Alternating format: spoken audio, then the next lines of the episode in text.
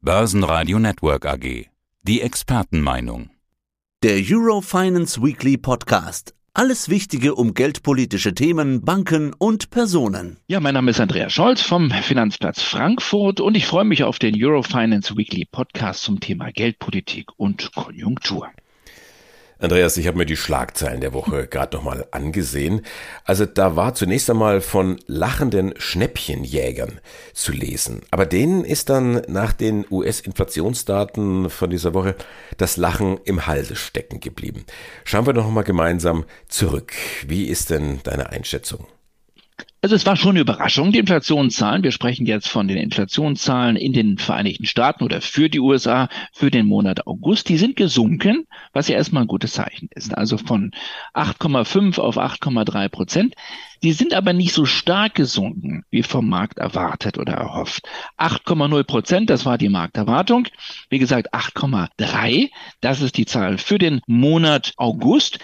Erstmal ein gutes Zeichen. Inflation kommt leicht zurück. Aber wir schauen jetzt mal auf die sogenannte Kernrate, also auf die Kerninflation. Und die ist hartnäckig. Die ist richtig hartnäckig. Die lag im August bei 6,3 Prozent nach 5,9 Prozent im Juli. Markterwartung hier 6,1 Prozent. Also die Zahl lag über den Markterwartungen. Und das zeigt uns jetzt dieses Inflationsgespenst, was aus der Flasche draußen ist. Das bekommt die Notenbank, selbst wenn sie jetzt sehr aggressiv weiter vorgehen sollte, in den nächsten Wochen und Monaten nicht so schnell wieder rein. Die Inflation hat sich fest verankert im Wirtschaftskreislauf. Man kann sagen, sie hat sich verselbstständigt und das ist eben das Problem. Wenn man zu spät reagiert, dann verfestigt sich der Inflationstrend über Zweitrundeneffekte und das hat die Märkte überrascht. Man ist davon ausgegangen, dass da so ein bisschen Luft rausgeht, aber die Luft geht nicht raus.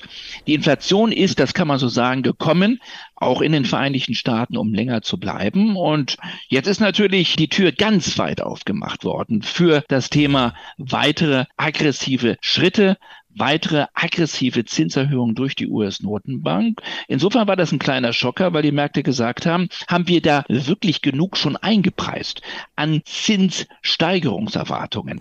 Es ist ja immer eine Frage des Erwartungsmanagements. Die Märkte nehmen ja Trends vorweg und die Märkte nehmen eben auch Zinserhöhungen vorweg. Sie haben schon einiges eingepreist, aber in dem Moment hat der Markt scharf reagiert, weil er offensichtlich der Meinung war, dass er noch nicht genug eingepreist hat.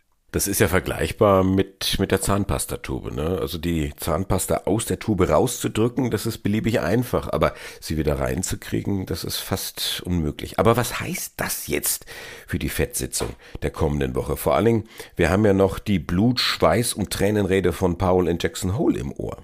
Das finde ich einen tollen Vergleich mit der Zahnpasta. Ich bemühe das auch immer sehr gerne. Die kriegt man einfach nicht mehr rein. Das weiß man morgens, wenn man dazu darauf gedrückt hat. Aber noch schöner finde ich ja den Ketchup-Flaschen-Effekt. Wir haben, glaube ich, schon einmal drüber geredet. Denn letztlich bei aller Diskussion um den Krieg und um Sonderfaktoren wie das Thema Energie, die die Preise im Moment steigen, Letztlich ist und bleibt Inflation ein Problem der Flüssigkeit, also ein Problem des Geldes, ist immer ein monetäres Phänomen. Wenn zu viel Geld, wenn zu viel Liquidität im Umlauf ist, dann kommt es irgendwann zu einer Inflation. Das dauert manchmal etwas länger oder passiert früher. Und ich habe in den letzten Jahren und ich betone hier Jahren im Börsenradio immer wieder diesen Vergleich mit der Ketchupflasche gesucht, weil ich gesagt habe, wir kennen das alle. Man schüttelt, man schüttelt, man schüttelt, es passiert nichts. Man klopft auf das Gehäuse, man klopft nochmal, warum kommt da nichts raus? Und dann macht es auf einmal blub und die ganze Soße ist draußen. Sie ist dann auf dem Tisch. Und diesen Effekt haben wir jetzt weltweit. Den haben wir nicht nur in den Vereinigten Staaten, erst recht in der Eurozone. Die Soße wieder reinzubekommen in die Flasche, das ist der Zahnpasta. Ja, wir haben Jackson Hole alle noch gut in Erinnerung. Diese doch sehr aggressive falkenhafte Wortwahl des Fed Chairmans von Jerome Paul. Jetzt steht kommende Woche wieder eine Notenbanksitzung an. Kommender Mittwoch die ganz, ganz wichtige September-Sitzung der US-Notenbank der Fed. Das ist natürlich eine Steilvorlage jetzt. Die Fed wird reagieren müssen. Und Paul hat gesagt, wir werden alles tun, bis wir unseren Job erledigt haben. Und unser Hauptjob ist im Moment die Bekämpfung der Inflation. Und das, obwohl ja die US-Notenbank zwei Mandate hat. Sie hat nicht nur das Mandat der Sicherung der Preisstabilität, sie hat auch das Mandat der Stabilisierung des Arbeitsmarktes. Sie muss Sorge dafür tragen, dass der Arbeitsmarkt gut läuft. Aber im Moment hat sie nur eine Aufgabe, nur einen Job, eine ganz klare Priorität, nämlich die Bekämpfung der Inflation. Also ganz, ganz spannend, was passiert am kommenden Mittwoch bei der Sitzung der US-Notenbank. Und was erwarten jetzt die Märkte? Du hattest ja vorhin gesagt, ja, möglicherweise haben wir da zu wenig eingepreist. Ich meine jetzt, ob er jetzt 75 Basispunkte oder 100 anhebt, also einen großen oder ganz großen Schritt macht, ist das jetzt so entscheidend? Ist es letztendlich auch die Frage, wo endet er dann, so dass man vielleicht gar nicht so genau auf diesen einzelnen Termin schauen muss, aber die Märkte werden das tun, oder? Ja, das ist richtig. Also es kommt eher bei den Zinserwartungen der Märkte auf zwei Punkte an. Einmal auf das sogenannte Tempo der Zinsveränderungen und dann auf das Ausmaß auf dem Zeitfenster an sich. Also wo endet möglicherweise ein Zinserhöhungszyklus? Aber du sagtest jetzt groß und meintest damit 75. Also ich darf daran erinnern, dass wir noch vor einigen Monaten einen großen Zinsschritt als einen 50er bezeichnet haben und einen sogenannten kleinen als einen 25er Zinsschritt. Jetzt haben wir schon, wie es beginnt ja, glaube ich, mit dem Oktoberfest an diesem Wochenende. Ich will jetzt keine Werbung machen, aber da gibt es eine Biermarke so mit einer Steigerung.